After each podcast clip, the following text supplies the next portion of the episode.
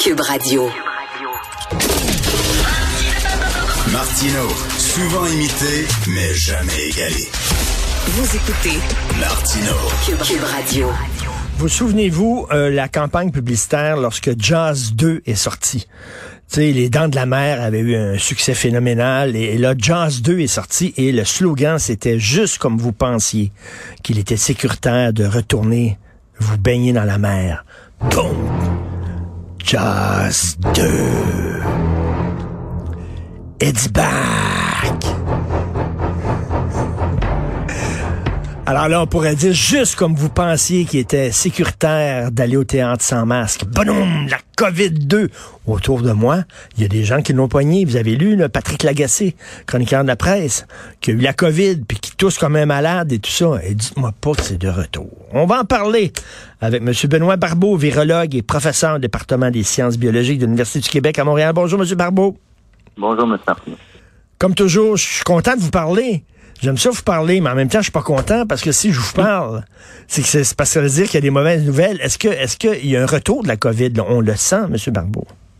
Ben oui, je crois que on l'a vécu des dernières années. Puis euh, vous savez, c'est pas très surprenant qu'elle ait revenu. Euh, à quel point il est de retour, c'est ce qu'on va suivre dans les prochaines semaines et mois, mais n'empêche que c'est un virus respiratoire. Les gens, comme en fait, je répète souvent la même la même chose, c'est qu'évidemment, ce virus-là va se transmettre plus activement lorsque les gens sont en groupe. Et puis à l'arrivée de l'automne, comme les virus du rhume, comme les virus de la grippe, eh bien c'est certain que c'est plus propice à la transmission. en ce moment, celui-là, le, le SARS-CoV-2 fait un retour et on entend parler plus particulièrement des nouveaux sous-variants. Quand même, ça ne veut pas dire nécessairement durant l'été que le virus avait complètement disparu.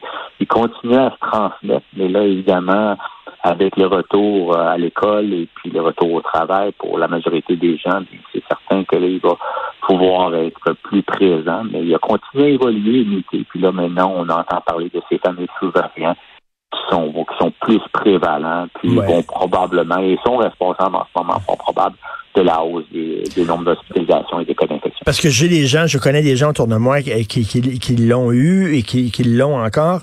Euh, Est-ce qu'il est moins virulent qu'il était? Est-ce qu'il est moins euh, euh, dangereux qu'il était, le virus? Cela, en ce moment, évidemment, il regarde de plus près, évidemment, quels, sont les, les évidemment, de si c'est caractéristique plutôt de, en termes de symptômes. Il semblerait, pour certains, qu'il est possiblement moins, euh, moins de symptômes graves encore là, mais certainement, on pourrait dire équivalent en termes de, de, de, dangerosité, je pourrais ainsi dire, là, à quel point on a des symptômes graves suite à son infection. Euh, une équivalence avec Omicron. Alors ça, c'est quand même, on pourrait dire, une bonne nouvelle. On est encore devant des sous-variants à l'image de, de, de, quand même, qui ne sont pas trop dangereux. Et hmm. puis, c'est quand même aussi rassurant. Alors, ce qu'on ne veut pas, c'est d'avoir un variant, un sous-variant qui nous amène justement des, euh, des niveaux de, de, de, plutôt des, des, symptômes aussi importants que, par exemple, le variant Delta l'était. Alors, encore là, on est quand même avec un, un virus qui se transmet certainement plus activement, probablement mieux équipé pour euh, infecter des gens vaccinés et, même qui, ont l'immunité hybride, comme on entend parler, mais n'empêche qu'on ne parle pas à l'instant même vraiment d'un virus qui pourrait, on pourrait qualifier des gens plus dangereux. Ben, OK, donc là, il va falloir, là, je pense qu'on c'est clair pour tout le monde, là, on, c'est pas demain la veille qu'on va éradiquer ce virus-là, donc il va falloir apprendre à vivre avec, comme on apprend à vivre avec un paquet d'autres euh, bébites, que ce soit la grippe, le rhume, la gastro, etc. Là. Ben, tout à fait. Puis je crois que ça fait quand même un, certain, un, un bon moment qu'on sait très bien que ce virus, contrairement par exemple au SRAS-CoV-1, celui qui lui en fait avait disparu, c'est tout pratique, on n'entend plus vraiment parler. SRAS-CoV-2, parce qu'il avait été capable de se transmettre si rapidement à travers la planète, et on le voyait très bien qu'il allait certainement être présent longtemps. Puis là, en fait, comme on le voit, bien, il, apprend aussi à changer. Puis ça, c'est propre des virus, des virus ARN, particulièrement comme on les catégorise, sont capables de changer l'immunité dès qu'ils se transmettent. Et ça, c'est leur avantage, d'une part, pour être capable de continuer à infecter les gens dans une population, qu'elle soit animale ou humaine, mais aussi d'être capable, et c'est ce qui nous est arrivé il y a trois ans, de sauter la barrière des espèces. Alors, ces virus-là, en effet, leur objectif est évidemment de se transmettre, mais en même temps, euh, un de leurs défauts, c'est qu'ils changent. Le fait de changer, c'est un avantage. Puis le fait de changer comme ils font, qui, qui évoluent, c'est que ça leur permet de s'adapter par rapport à une population euh, animale. Ou évidemment, chez l'humain, ben nous, on a quand même été en grande partie infectés, mais n'empêche que lui, ce virus-là, quand même arrive avec des solutions, avec des nouveaux sous-variants qui vont être capables de bien infecter les gens, évidemment, même en, fonction de notre capacité de produire des vaccins qui demeurent efficaces. Mais là, eh, on n'est pas là, on n'est pas à la veille de, de, déclarer un nouveau confinement, là, puis un couvre-feu, puis euh, les mesures là, aussi euh, drastiques qu'on avait au début de la crise. Je pense que non. Et je crois que le gouvernement va faire, le Québécois va faire très attention avant de, d'utiliser cette, cette intervention, ce type de, de, de, de ben, de prendre une telle décision parce qu'on comprend en effet que c'est quand même très lourd. Et je crois qu'aussi on n'est plus vraiment aller au, au point où on était lorsque, au tout début de la pandémie, ni lorsque Omicron est arrivé. On a quand même, euh, là, au niveau de la population, une grande partie de la population, comme j'ai mentionné, au Québec, au Canada, à travers le monde, a été infectée. Donc, il y a quand même une immunité quand même qui, qui réside. Et avec les vaccins, il y a une immunité hybride quand même qui, qui est un élément important d'éviter justement qu'il y ait trop de personnes qui soient hospitalisées. Mais aussi, on sait un peu comment mieux se comporter. Alors, en tant que justement, lorsqu'on parle d'un virus respiratoire, eh bien, euh, le gouvernement comme la santé publique devra, et le fait certainement, donc se rappeler aux gens de, prendre les précautions nécessaires, d'utiliser donc les, les, les, les, de, hmm. de, prendre les de, de, de, se comporter correctement, d'éviter les zones à risque, particulièrement dépendamment si vous êtes une personne vulnérable, puis s'assurer justement d'éviter de d'être rapide, d'infecter les gens, par exemple, si on est infecté, si on semble avoir les, symptômes de la COVID-19. Alors ça, évidemment, c'est un élément qui est un peu euh, difficile parce que les gens se testent moins, les tests rapides ne sont plus gratuits. Hmm. Alors, c'est cet élément-là qui pourrait jouer, donc il est important de, se rappeler d'être le plus, on pourrait dire, proactif et autant que possible limiter justement si on semble avoir été infecté par le virus de le transmettre et autant que possible de travailler à partir de la maison si c'est possible. Si, mettons, euh, on va voir une pièce de théâtre ce soir, est-ce qu'il faut porter le masque? Et en ce moment, je crois que on voit que la transmission devient plus active.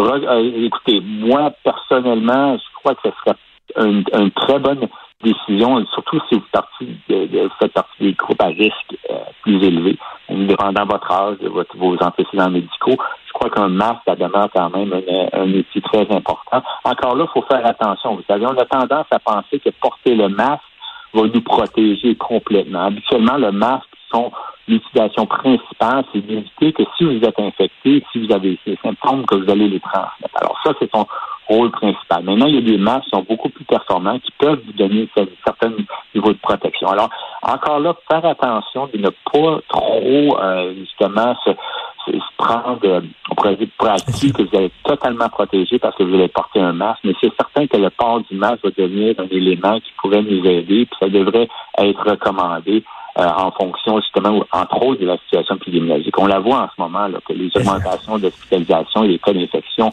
est quand même, euh, euh, je dirais, soutenues, si je pourrais ainsi dire. Alors, c'est, on verra un peu ce qui va se passer dans les prochaines Est-ce qu'on est dû pour une nouvelle campagne de vaccination? Pardon, si? une nouvelle campagne de vaccination, est-ce qu'on est dû pour ça? Bien, ça, c'est certain qu'on entend parler. Puis, encore là, cibler particulièrement les personnes qui sont vulnérables. Donc, à l'automne, les, vaccins, les nouvelles formulations vaccinales, et ça, c'est une bonne nouvelle, quand même, va être plus adaptées. On va, on parle d'un vaccin qui va refléter un peu plus ce qu'on appelle les XBB, là, le, le, fameux Kraken qui, avait, qui est arrivé en 2023. Alors, ça sera un des vaccins qui vont être plus performants, beaucoup mieux adaptés par rapport à ce qui en ce moment. Alors, c'est certain que le gouvernement va lancer justement une campagne de vaccination plus ciblée, un peu comme vous savez au niveau des vaccins contre le virus de la grippe. On parle beaucoup, on sait beaucoup les gens plus âgés. Donc, ben, les personnes sont plus à l'aise de développer des symptômes graves, mais aussi recommandé à un certain niveau euh, au niveau de la population générale. Alors, ceux, évidemment, qui, qui, qui désirent aller l'obtenir, je pense que ça serait intéressant justement de pouvoir l'offrir. à quel point donc ils vont fortement recommander au niveau de la population générale? On a entendu parler du CCNI qui le recommandait Maintenant, on verra un peu ce que le Québec euh, fera au niveau euh, de cette recommandation. Mais là, je vous entends, M. Barbeau, c'est-à-dire de porter le masque euh, si jamais on a des symptômes ou de, de bon de ou alors de viser les populations qui sont plus à risque, etc. Est-ce qu'on, avec le maintenant avec le temps qui est passé, là, de façon rétrospective, est-ce qu'on est allé trop fort? Hein, il y a des gens qui disaient, on est allé vraiment trop fort avec le confinement, les couvre-feux, etc. Moi, je me souviens, j'étais allé, j'étais entré dans une librairie masquée, etc. Et quand je touchais un livre, il y a quelqu'un qui arrivait puis qui pensait puis qui, avec euh, euh, un, chiffon puis qui nettoyait le livre. Est-ce qu'on est allé trop fort au début? Est-ce que, est-ce qu'il y a peut-être une critique des antivax, comme on les appelait, qui était peut-être un peu légitime? Vous savez, c'est certain qu'avec du recul, on pourrait dire à quel point on a exagéré. Puis on même me rappelait au tout début, on, lorsque vous allez faire votre, épicerie, on recommandait de laisser les sacs de côté ou même. on ne savait pas suffisamment de, de, de, les caractéristiques de ce virus, à quel point il était transmissible. Et même au tout début, rappelez-vous, on ne parlait même pas d'aérosol. On parlait de gouttelettes. On avait donc beaucoup de, de manque d'informations. Et pour cette raison, je crois en effet, euh, est-ce que c'est légitime? Dirais qu'à un certain niveau, oui. Donc, on a vraiment euh, été extrêmement agressif au niveau des mesures qui ont été imposées. Le couvre-feu, à savoir à quel point il était effectif, ça demeure questionnable, mais n'empêche qu'on devait certainement limiter au maximum cette transmission, parce qu'en effet, c'est un virus, un nouveau virus qui, qui, qui arrivait. Rappelez-vous qu'au début de la pandémie, au Canada, Montréal était quand même l'épicentre. Hmm. La transmission était extrêmement très élevée. On entendait parler justement de situations qui étaient euh, très difficiles à l'extérieur du Canada. Alors, on a été euh, agressif.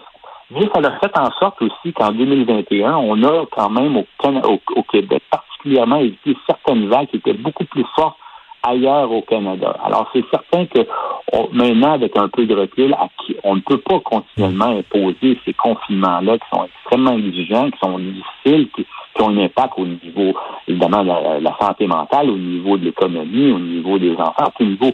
Mais euh, je crois que ces premiers euh, confinements-là qui ont été imposés parce qu'on on était quand même face à l'inconnu, hmm. parce qu'on voyait un peu à quel point ce virus se, transmettait. Au niveau clinique, il y avait beaucoup à apprendre. Je crois que c'était malheureusement nécessaire. Mais aujourd'hui, je crois qu'avant d'imposer un confinement, il faudrait vraiment être dans une situation qui demeure critique, qui, qui, hmm. qui devient critique. Et je ne crois qu'on n'arrivera pas à ce point-là avec tout ce qu'on a appris et à quel point maintenant qu'on a de meilleurs outils et aussi qu'on sait comment intervenir euh, lorsque le virus devient beaucoup plus présent dans la population. Finalement, euh, le, virus est de retour, mais il est moins peurant. C'est un peu comme Jazz 2. Jazz 2, c'était pas mal moins peurant que Jazz 1, effectivement. Merci On beaucoup. venir, en effet. Merci Benoît Barbeau, virologue, professeur au département des sciences biologiques de l'Université du Québec à Montréal. Merci, bonne journée. À bientôt.